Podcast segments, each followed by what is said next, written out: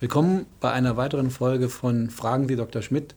Heute ist die Frage, gibt es eventuell Leben auf der Venus? Ja, das äh, ist eine interessante Frage, wenn man diese Mitteilung von den Wissenschaftlern, die in Nature Astronomy da ihre Entdeckung äh, verkündet haben, äh, liest, dann hat man so das Gefühl, sie könnten glauben, sie würden gehabt haben. Aber mir scheint das äh, ein bisschen übertrieben. Ich meine, sie relativieren das ja selber. Äh, und wenn man sich die Venus genauer anguckt, dann fällt einem auf, ist nicht besonders geeignet für das, was wir jedenfalls bis jetzt als Leben kennen. Ne?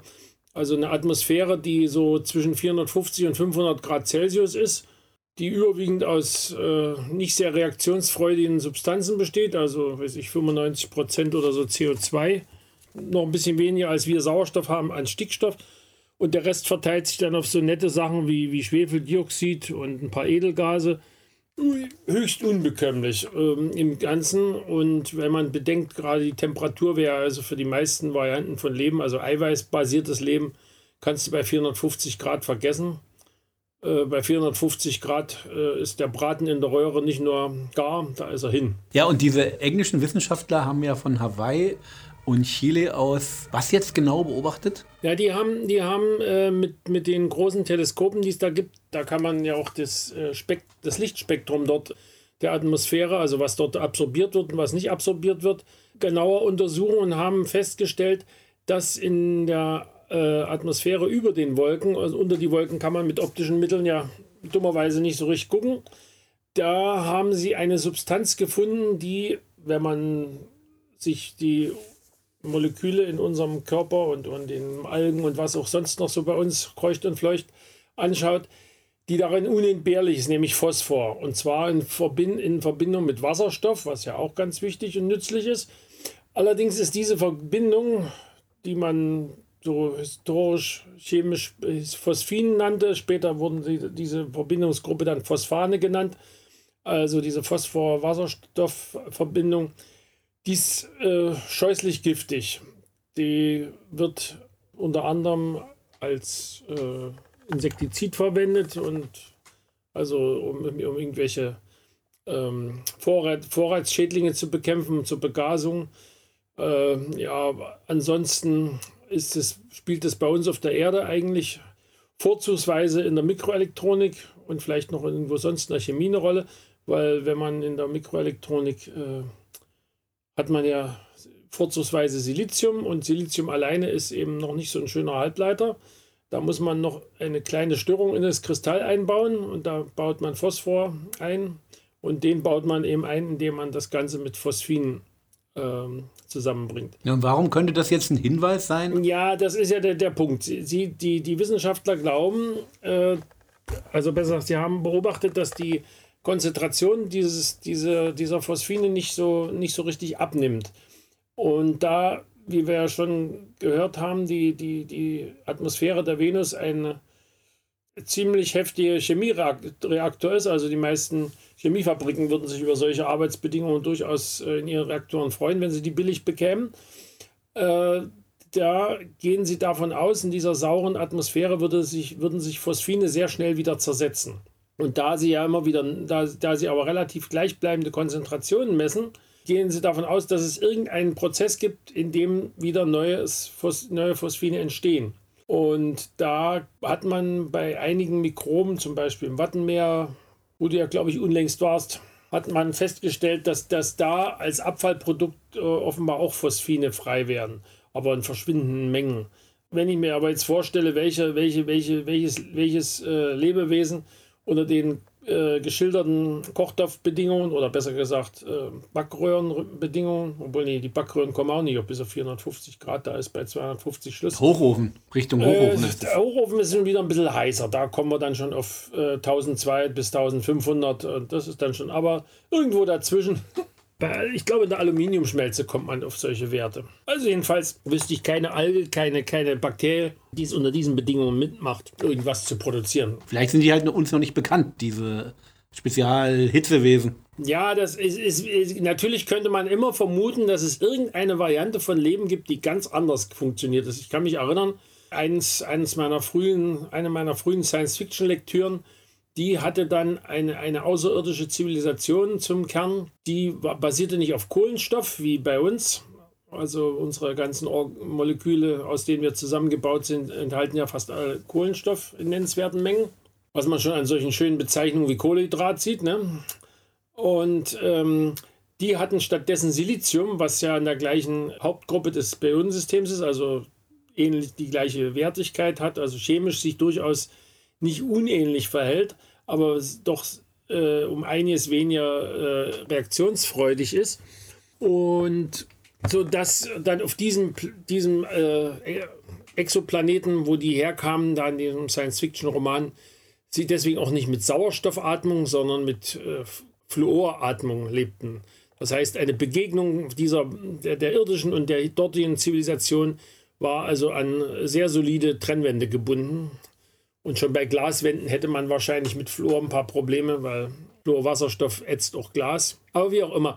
Äh, ja, gut, äh, man könnte sich irgendeine äh, eine, eine, eine Variante von Lebensmolekülen auf der Basis von Silizium denken, die vielleicht bei höheren Temperaturen noch, noch heil bleiben und damit leben. Aber warum sollte das gerade hier so nah bei passieren? Aber Gott, ja, ausschließen mag ich das nicht. Aber die Idee der Wissenschaftler, die da gefragt worden sind, oh, wie, wie sicher sie denn nun sein könnten, man müsste das also durch Hinfliegen aufklären. Das wird natürlich nochmal ein spezieller Akt. Äh, zwar sind einige der ersten Planetensonden, die tatsächlich einen Planeten erreichten und dort sogar halbwegs äh, vernünftig landeten, tatsächlich äh, zur Venus geflogen.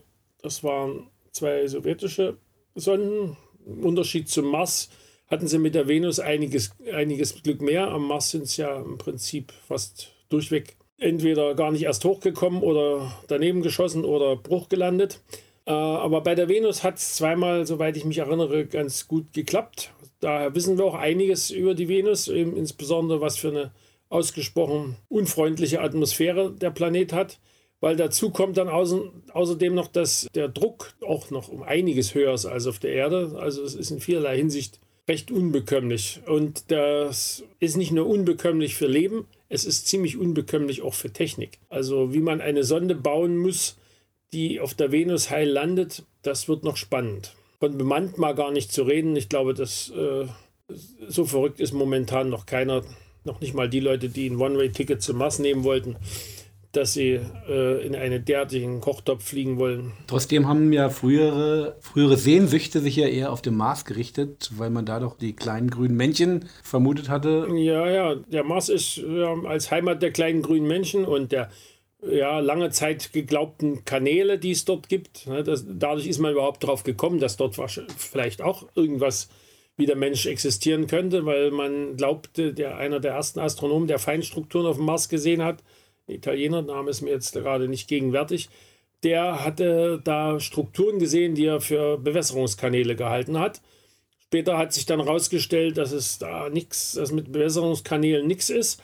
Aber immerhin weiß man inzwischen, dass es auf dem Mars äh, Täler gibt, die so aussehen, wie auf der Erde Flusstäler aussehen. Es ist also nicht auszuschließen, dass auf dem Mars tatsächlich mal auch Wasser geflossen ist. In grauer Vorzeit, aber es muss dann schon sehr graue Vorzeit sein, denn das meiste, was man an Veränderungen sehen kann, ist also auch Milliarden Jahre alt. Also das kann dann also wirklich nur in der Anfangszeit des, des Planeten gewesen sein. Denn äh, auch unsere Erde ist also das frühest, die frühesten Spuren, die man vielleicht mit Leben zusammenbringen kann, sind vielleicht drei Milliarden Jahre alt. Und ich glaube, viereinhalb Milliarden ist, ist, ist der ganze Planet erst alt. Und der Mars ist wahrscheinlich ähnlich alt, denn die dürften in etwa zu gleichen Zeiten auf die gleiche Weise sich gebildet haben. Allerdings hat der Mars und ich glaube auch die Venus, da müsste man aber auch nochmal nachschauen, haben einen Nachteil, dass sie besitzen zum Schutz vor kosmischer Strahlung, was bei uns äh, existiert nicht. Wir haben also, der Mars hat eine hauchdünne Atmosphäre und kein Magnetfeld.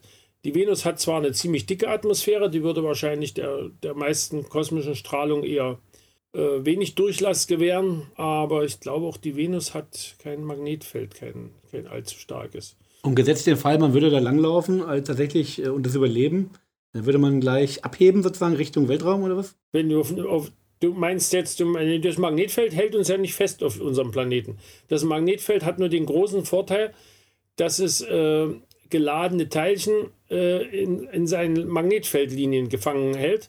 Und wenn also ein ganz Teil der, der, der harten kosmischen Strahlung sind geladene Teilchen, also insbesondere aus, aus äh, dem intergalaktischen Raum oder interstellaren Raum, wenn man lieber gleich übertreiben, aus dem interstellaren äh, Raum kommen sehr hochenergetische Elektronen und Protonen hier an. Und da Protonen positiv geladen sind, Elektronen negativ, dann bleiben die zum großen Teil in dem Magnetfeld hängen. Das hat dann zur Folge, dass es hier um uns herum ein ziemlich stark strahlend, also einige ziemlich stark strahlende Gürtel gibt, die sogenannten Van Allen-Gürtel, weil dieser Astronom namens Van Allen hatte die zuerst beobachtet. Die machen uns dann auch beschwer, wenn wir weiter fliegen wollen, als bloß bis zum Mond.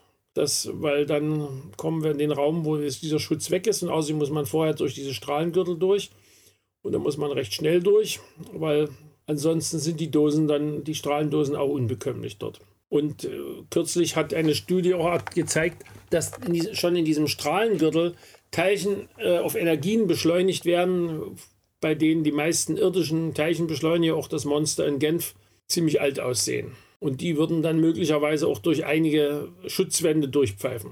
Und die Venus jetzt nochmal, um auf die Venus zurückzukommen, warum ist die überhaupt eine Göttin oder warum ist sie so berühmt? Pah, die Venus, also andersrum, die, der Planet ist nicht die Göttin, der Planet wurde nach der Göttin benannt, so wie der Mars auch nach einem Gott benannt wird. Die, die ersten Planeten, die die Menschen beobachtet haben, die haben sie dann eben, also in dem Falle die, die Römer, denn das sind ja alles Röm, die römischen Götter, die haben sie dann äh, nach die, die Planeten, die sie da beobachtet haben, nach, nach den Göttern benannt. Möglicherweise in der Annahme, dass die dort ihren Sitz hätten, wenn sie nicht gerade unter der Erde hocken, wie, wie, wie Mars, der rein theoretisch die Fortsetzung, Mars ist ja in gewisser Hinsicht die, die, die Fortsetzung dieser, des, also quasi der Götterschmied. Und so eine Schmiedewerkstatt ist natürlich unter der Erde, weil man sieht ja an den Vulkanschloten, dass, dass dort der Rauch von der Schmiede rauskommt. Ne? Und hin und wieder, wenn der Schmied zu sehr draufhaut, dann gibt es halt ein Erdbeben. Wie sie das, warum sie das denn auf die Planeten projiziert haben, weiß ich nicht. Aber Und die Venus, weil sie so hell leuchtet. Ja, die Venus ist, ist der Stern, den man, den man äh, am besten sieht. Äh, am besten eigentlich sieht. Das hat natürlich damit zu tun, dass die Venus eben diese dichte Wolkendecke hat. Dadurch hat sie ein sehr äh, sehr hohes Reflexionsvermögen für Sonnenlicht. Dann ist er außerdem noch näher an der Sonne dran als die Erde, sodass also mehr Licht drauf fällt. Und äh, dadurch ist die Venus hat dann sozusagen, wenn man ihre Sichtbarkeit betrachtet, gleich einen Doppelnamen. Sie ist nämlich der Morgen- und der Abendstern, weil sie ist der erste, den man am Morgen sieht und der letzte, den man, äh, umgekehrt, der erste, den man am Abend sieht und der letzte, den man am Morgen noch sehen kann. Ist ja genau verkehrt rum. Tja, da sollten wir unbedingt mal Reise hin unternehmen, oder? Ah, ich glaube, ich möchte nicht dahin. Das ist mir da, ist mir da viel zu heiß und außerdem kommt man ja auch der Sonne dort viel näher. Äh, also inzwischen ist man sich eigentlich ziemlich sicher, dass die Venusbahn äh, nicht mehr geeignet ist, um Wasser in flüssiger Form äh, zu haben. Und unsere Vorstellung von Leben braucht nicht nur eine insgesamt niedrigere Temperatur, sie braucht auch flüssiges Wasser. Aber ob das nun tatsächlich das letzte Wort ist zu dem Thema Lebensentstehung, ist natürlich die Frage, denn alle Theorien, die wir bis jetzt über das Entstehen des Lebens auf der Erde haben, lassen sich ja dummerweise nicht richtig überprüfen. Noch hat keiner aus dem Kochtopf neues Leben gemacht. Okay, das ist eigentlich ein gutes Schlusswort. Jo. Gut, vielen Dank. Machen wir dazu.